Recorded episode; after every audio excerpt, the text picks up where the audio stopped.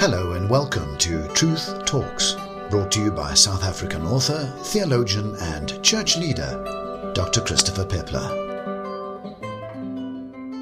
I'm sure we've all heard the phrase, comparisons are odious.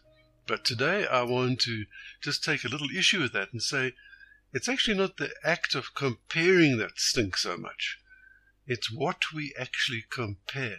It's not the act of comparing, it's what we choose to compare. The phrase itself apparently comes out of the early 15th century, but Shakespeare popularized it and then he modified it. In his play Much to Do About Nothing, he said, Comparisons are odorous instead of odious. Yeah, it's a nice play on words. Comparisons are odious. Comparisons stink, in other words. But look, here's the thing. We all know that we compare different things all the time and that it's a com- productive exercise, usually when um, we want to buy something new, a new car, a computer, in my case, a new guitar, something like that, then we go to an awful lot of trouble researching and comparing the different available options. We weigh one up against the other. That act of comparison helps us to make sound judgments and to be good stewards of our resources. Companies often compare their products and processes against competitive offerings. They benchmark against what other people are doing. They do that so they can improve their products, improve their services. Then you have a thing called best practice, and best practices often include benchmarking. And it's to assist practitioners to compare what they do against the best in the field. Now, surely these comparisons are not odious at all.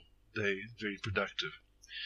Now, you see, the problem comes when we try to compare who we are and not just what we do against others. And this can be very odious indeed. If we compare ourselves against someone who we regard as inferior, we're probably setting ourselves up for some kind of a superiority com- complex or a condescending attitude towards that person or persons. And that's odious. If we compare ourselves to someone we regard as superior to ourselves, then we risk experiencing feelings of worthlessness or even anger or possibly even despair. How will I ever aspire to be like so and so? Well, it's also odious. But Paul wrote the following in 2 Corinthians 10, verse 12. He wrote, We do not dare to classify or compare ourselves with some who commend themselves. When they measure themselves by themselves and compare themselves with themselves, they are not wise.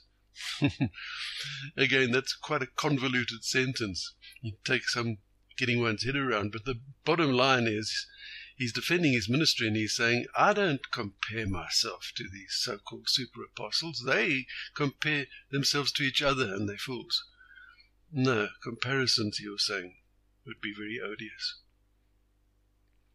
Now, if we want to avoid these noxious attitudes, and they are noxious attitudes, I think we have to separate our awareness of who we are from a self evaluation of what we do. You see, I am not what I can or cannot do. You are not what you can or can't do. We're far more than that. I'm a uniquely created person. I am who I am, and, and, and so are you. You see, we can learn to do more, or we can learn to do less, or we can learn to do things differently. But who I am is far more fundamental than our patterns and our learnings and our failures.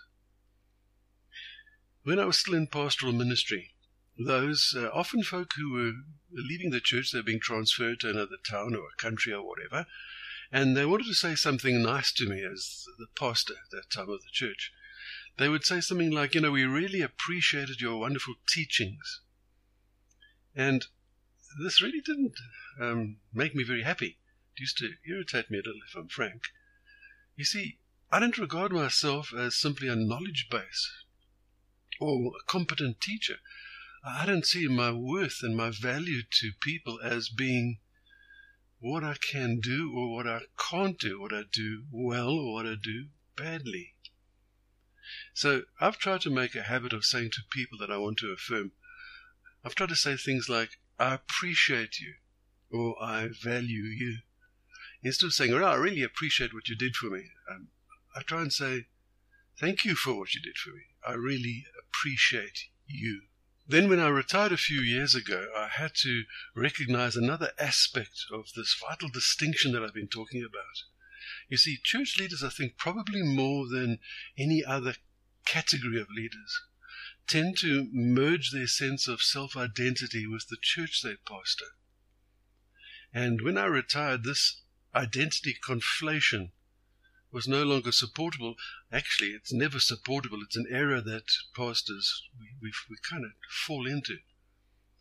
And then comes this sort of um, appraisal when you say to yourself, well, who am I now? Um, how am I valued now? What, what, what's my reason for getting up in the morning? Now, this is all very silly in hindsight, but to anybody who's retired, it's real and they'll understand.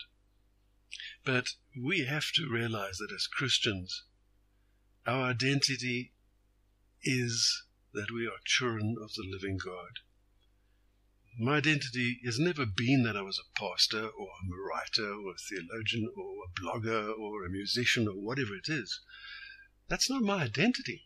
That's just a categorization of some stuff that I can do. But my identity is who I am in Christ Jesus. John states this very succinctly in 1 John 3, verse 1. How great is the love the Father has lavished on us, that we should be called children of God, and that is what we are. There's the affirmation. That is what we are. We are children of God. Now, another very unhealthy and very unhelpful form of comparison doesn't concern what we do and it doesn't concern who we are, but it concerns what we receive, or more accurately, what we think we should be receiving, or what we think we're not receiving. I want to give you a typical example so I can explain what I'm saying here. So let's assume you've been working for years for the same boss and you've always given your very best. Now, the volume of work gets a bit too much for one person, and you kind of think to yourself, well, the firm's doing so well, of course, because I've been doing so well. I've been helping and I've been giving my absolute all. And so now there's more business, and so now they need more people. And so your manager hires someone else to work alongside you. And of course, you have no problem with this at all. In fact, you're greatly relieved because here is somebody who can share in, in your responsibilities and so on. And and then you start noticing that the newbie, this person who's come in, talks a good talk, but slacks off whenever the boss isn't around, and this kind of annoys you. But your annoyance escalates to anger, offense, and demotivation, even emotional pain when you learn that this little Miss or Mister last in is earning more than you earn. Huh. Now, fortunately, the Lord Jesus had something to say about this sort of situation. In Matthew 20, verses 1 to 15, he records the parable of the landowner who hires workers throughout the day, but he pays them all the same. The ones he hires at the beginning of the day work the whole day and they get 100 rand or whatever it is. But others get employed and some work a few hours, and right at the end, some work just one hour, and they all get paid the same. Now, the ones he hired first start to complain and they go to the boss man and they say, Look, this is this is unfair." But his boss says this, friend, I'm not being unfair to you. Didn't you agree to work for a denarius? Take your pay and go. I want to give the man who was hired last the same as I gave you. Don't I have the right to do what I want with my own money? Or are you envious because I am generous? And then he ended the parable with, So the last will be first and the first will be last. And we can only trust that this principle will apply to the lost in newbie in my example. But you know what? Even if it doesn't, remember this. Each of us will give an account of himself to God. Therefore, let us stop passing judgment on one another. Romans 14, verses 12 and 13. Hmm. You see, God is faithful and God is good, and it doesn't actually matter a darn what somebody else is receiving It matters who we are and how God sees us. So let me end with a rather fatuous homegrown proverb. It goes like this He who compares himself to another is as unwise as another who compares himself to him. Mm. Yeah. Okay, hang on. Don't stop listening because my daughter Corin's going to join us as usual. And she's going to root this kind of discussion right down to ground. I know. She kind of puts feet on the things I talk about. Hello, Corin. Hey, Daddy. So, judge not lest ye be judged. Indeed. We're talking about the comparisons are odious truth talk this week. And my very first um, thought about it was that I'm sure somewhere in the Bible it does say something about making, if not judgment, then sort of ascertaining others in the church and putting them up, you know, um, yeah, judging almost, but but but not, not quite as harshly. Isn't there something about that? Yes, okay. Um, yeah, of course there is. And the scripture talks about judging fellow Christians, by the way, and not non Christians. Yeah. And it talks, in terms of that judgment, it is holding to account. So, in other words, the Christian community is supposed to hold each other to account. Okay. So, it's not like a condemnatory judgment thing. Okay. Yeah. It's a listen, uh, we're all enlisted together, and you know what you're doing here is hurting the body. So let's talk about how we can correct that. So it's sort of more out of concern, like a family. yeah, exactly so. Okay. But it's so it's holding to account. But there's also the other part of it is there's a difference between judging and comparing. Yeah, I wanted to ask you about that because you know what what is the difference and what what should you compare and what shouldn't you compare and the same with judging. Okay, so so judging is making a value judgment about a behavior, um, not a person. Okay. We're never called to, to judge each other in terms of our, our value. Okay. But uh, as I said, in the Christian body, we are called to hold each other to account and make a, an evaluation of, of, of what we are doing, whether it's productive or non productive. Mm. But comparing, as I said in the article, is is not comparing worth, self worth against self worth. It's comparing features or aspects or things that are done. Mm. So I use the example of buying a car. So then we'd go out and we would compare the features of one car versus another. Okay. And we'd use that data to make a decision as to which is going to be more beneficial for us. So That's a comparison. so we can we can judge objects, not people. Yeah, that. Well, it's not. Yeah, we can still judge what people do. Yeah. Here, here, here's the here's the real nub of the whole issue. People do stuff, and we often have to make evaluations of those things, Mm. and we have to we have to make judgment calls concerning what people do to us and do to others, and whether they're slacking off or they're productive or they are. But we we fall into a trap when we then try to make comparisons between ourselves as who we are and who they are Mm. or we try and judge who they are. That's where the the problem comes. And uh, for me, comparisons is all about comparing outputs, not comparing the actual nature of the person him him or herself. But if someone say constantly steals, then you know we would judge them. We would naturally judge them as a thief. Yeah, that's what they're doing. They're thieving. It's an output. It's an action. But isn't that Doesn't mean they that are? they're useless. Doesn't mean that they're worthless. Mm. So, you know, you know this redemptive um, judgment thing that we have in South Africa, this whole idea of punishment must be redemptive. You know, we must try and re- reform criminals, etc. It's based on that whole philosophy, which says, of course, we must judge what they do. Yeah. And if a person um, beats up his wife, we have to punish him for that. Yeah. But then we should be working with him because he's not worthless. Yeah. He in himself is a person with anger issues or a depraved childhood, a wrong father figure in his own home, and so on. I think it was that Einstein, one of the, the famous people that said, if you judge a fish by its ability to try climb trees, then you, you never. It's always going to be found wanting. You know.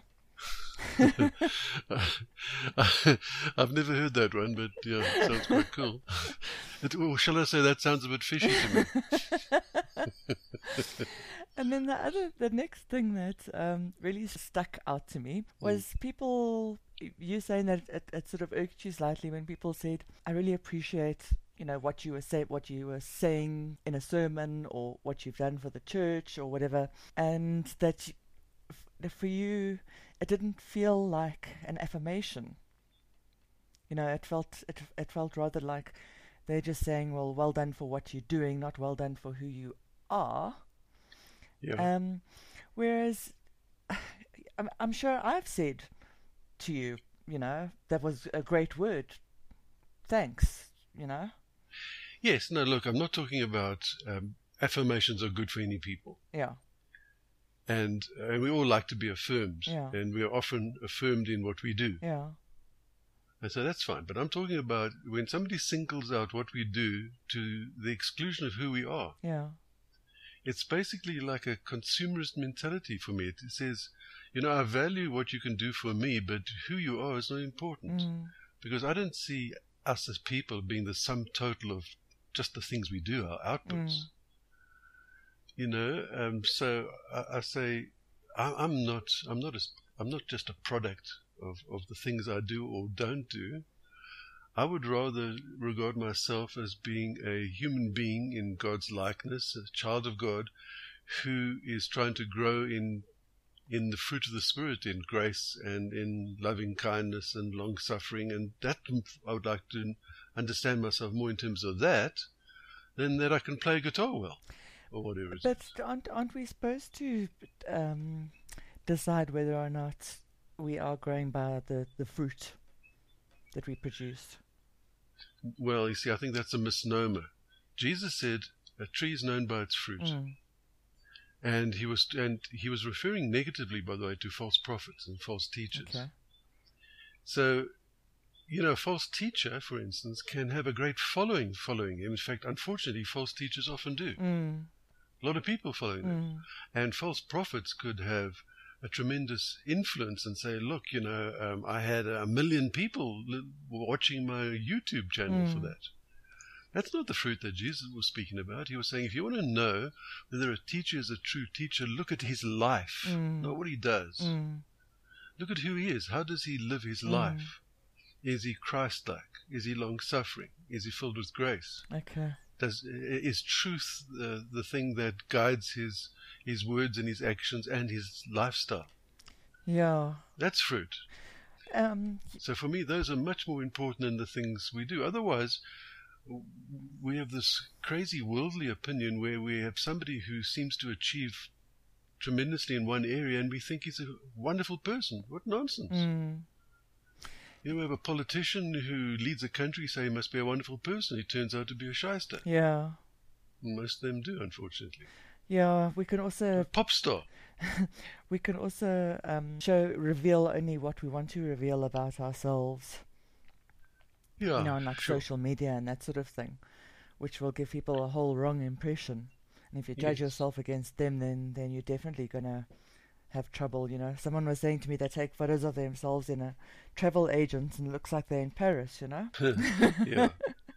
Okay, so yeah, so the nub of what I was trying to say was, um, I don't, I don't want to be evaluated, and I don't believe we should be evaluating each other in terms of our outputs, the things we do. Yeah. We should, we should rather be known and know ourselves as who we are, which is far more to do with the fruit of the spirit than it is in achievements. I was just gonna say because the the, the fruit of the spirit surely comes. Uh, uh, it shows as who uh, as what we do as well as who we are. No, it shows in how we do things. Okay. You know, you can have again uh, use the you can have somebody who has a fantastic oratory ability, Yeah. and if he uses his tongue to reap destruction, uh, puff himself up, um, place himself on a pedestal, and destroy competitors, Yeah. that doesn't make him a, a good person or uh, you know noteworthy. It just means that he is good at speaking. Mm. But if you use that same gift and talent to build others up, glorify God, etc., then it's the fruit in his life that would be showing through Mm. the the use of his gift. So is is it never a good thing to sort of judge yourself, evaluate yourself on yourself? Um, so in other words, let's um, let's say that I was a pastor, then for me to go, well, I've been spreading God's word, therefore I've been a good child of God. Isn't isn't that something beneficial? Do you know what I mean? No, if, I, if actually, I, I actually don't think it is beneficial. I think from time to time we need honest self-evaluation. Mm, When we look and say, you know, am I being faithful to my calling? Have I been faithful to what the Lord has called me to do within His church or His kingdom? I think I think that's fair, mm, and we should be we should be judging. In fact, the Scripture says, you know, if you judge yourself in that way, then others won't judge you. mm, Because that's a self-evaluation. That, that's quite good. mm. But but again, it leads to a huge trap because then I'm going to go into this horrible comparison mode again. Mm, Okay, so if I if I thought evangelism was really important for me to be involved in, and I compared myself to Billy Graham, Yeah. I'm going to be a rather sad sack, aren't I? yeah, I see what you mean. So so self-evaluation really isn't against a. We can use others as a benchmark, and in fact, because Jesus Christ is our ultimate Yeah. benchmark.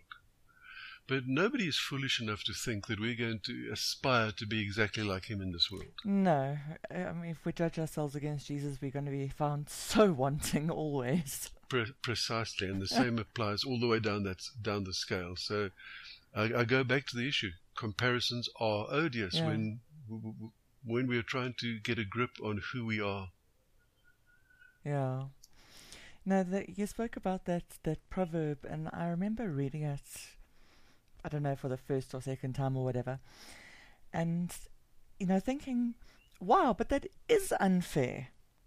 And uh, this Are you talking about Jesus and the people in uh, his workmen in the field? Yes, and this was obviously before I read the um, your post, which helped make a lot of sense out of it.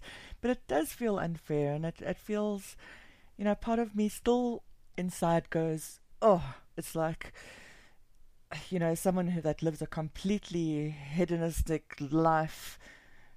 Being on their deathbed and suddenly going, oh, sorry, Jesus, and you know, now he, he goes to heaven and he's the same sort of level as everyone, whereas he's had a, a total jaw. And there's, you know, the other Mother Teresa's in the world that have strived their whole life and, and been faithful till the end, and then the same, you know, they they I suppose judged the same way.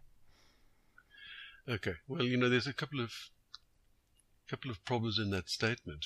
First, first of all, God is the final arbitrator of what we do and who we are. Mm.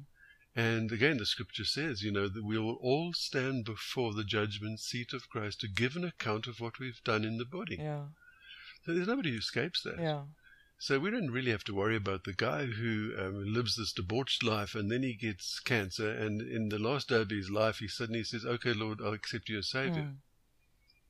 Well, you know, he'll still have to face God's evaluation of him. Mm.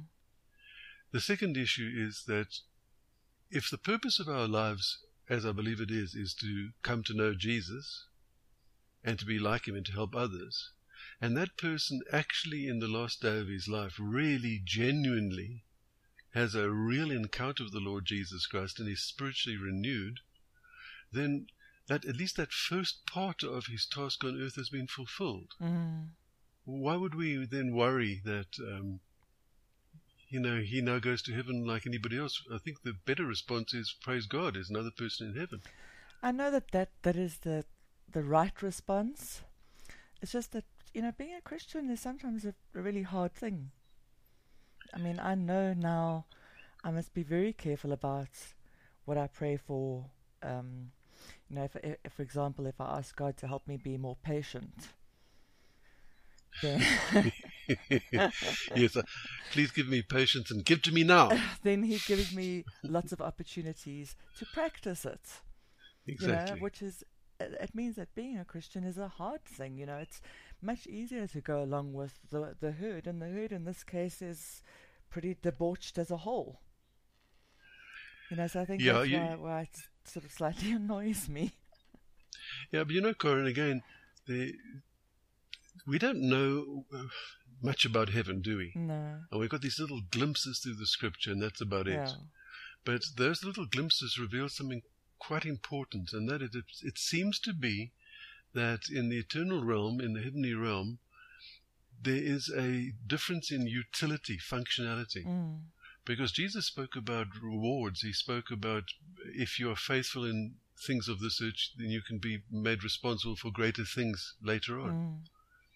So to use that example of that debauched guy who accepts Jesus genuinely, Mm. let's say, as his savior in his last day, well, so he gets to uh, to be with him in heaven, but he has a different functionality to Mother Teresa. Mm. But who, So- who wants responsibility in heaven as well? Well, Isn't there enough? you know, yeah. yeah, but I, you know, I think we we have so little concept of what it's going to be like, and that Earth is such a pale reflection of the true reality, Oh, which is heaven. yeah. That it, it, you know, we'll be so filled with joy Mm. and we'll be so pleased to be in the near presence of God, and we'll be so eager to actually, you know, serve Him Mm. that uh, I don't think those kind of thoughts will No. will dominate. No, I don't think God's going to go, well done, good and faithful servant. Now you're responsible to keep all these people in line. Yeah, w- well done. I'm going to really Make your life more Really- difficult, or your death, Yeah. rather. exactly. yeah. Um, okay, I wanted to speak about now. So we're not, we don't, mustn't judge ourselves on others. We mustn't judge ourselves on an ourselves sort of thing. We must judge ourselves on being a child of God, someone who is loved by God. So, in other words, unconditionally. Right. Uh, Well, that's that's my opinion of sort of ultimate, ultimate love. Okay. No, there's so many people I know that have that don't have a yardstick for what that even is. Um, you, obvi- uh, people that have had children seem to have a grasp of it because they love their children unconditionally. People that haven't have sometimes had terrible childhoods. And if we go, well, God the Father, then they think, well, my father here on earth was an, an addicted beta upper. Yeah, You it is a it is a problem. Yeah. So how how do you how do we change that mindset? How do we first of all let help other people understand and, and then secondly help ourselves understand? I mean, I know that your father wasn't particularly affectionate, for example. True. You know, so how do you get to well, I'm a child of God who loves me and who wants to hug me and cuddle me when my dad kept me at arm's length? Okay. So what you're saying is absolutely true, and it's one of the big problems we have. Uh, We have such a dysfunctional society. The world is so full of sin, Mm, so disfigured, so Mm. far from the image of God that we were created in. mm, So we have, uh, using the example of fathers, we have fathers who are abusive or absent, mm, and they deeply scar their children, and the Mm. children do grow up. And you have this horrible syndrome, by the way, of a child who is is wrongly treated early in life ends up by repeating that when he becomes a father. well, that's all they know.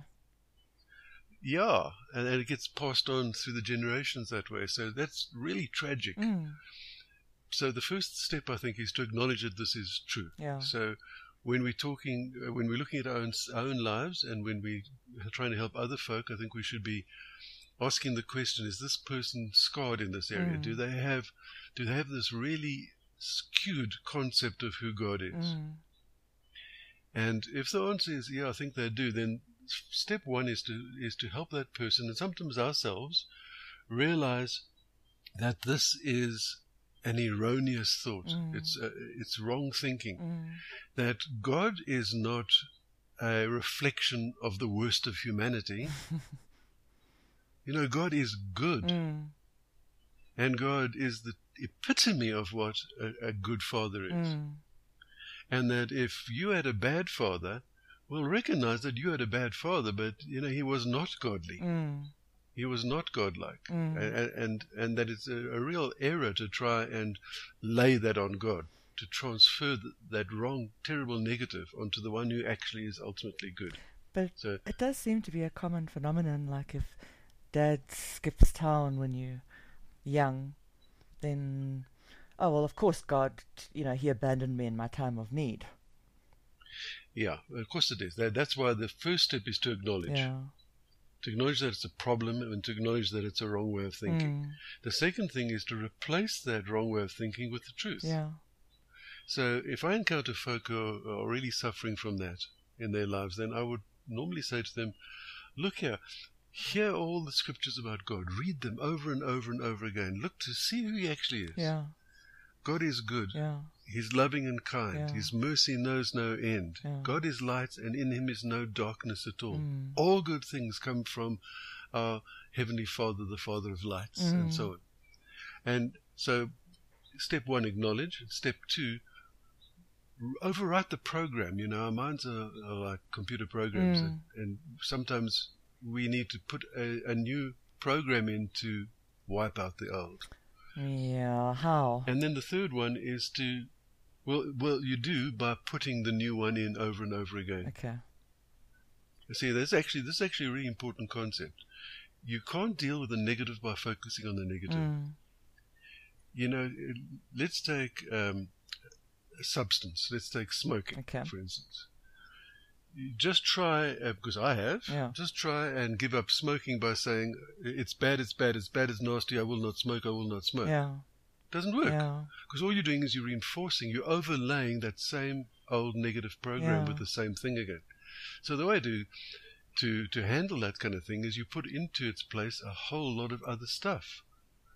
Instead of this, I'm doing that. Instead of this, I'm thinking that. Uh, instead of this, I'm enjoying this. And I'm- and you think on these good things constantly. Mm. And over time, the new program overlays the old. So how? So give me an example. If now I'm trying to stop smoking, I've got to go. Well, celery's lovely. I love celery. I'm having celery instead of a cigarette. Damn thing won't stay alight. But anyway.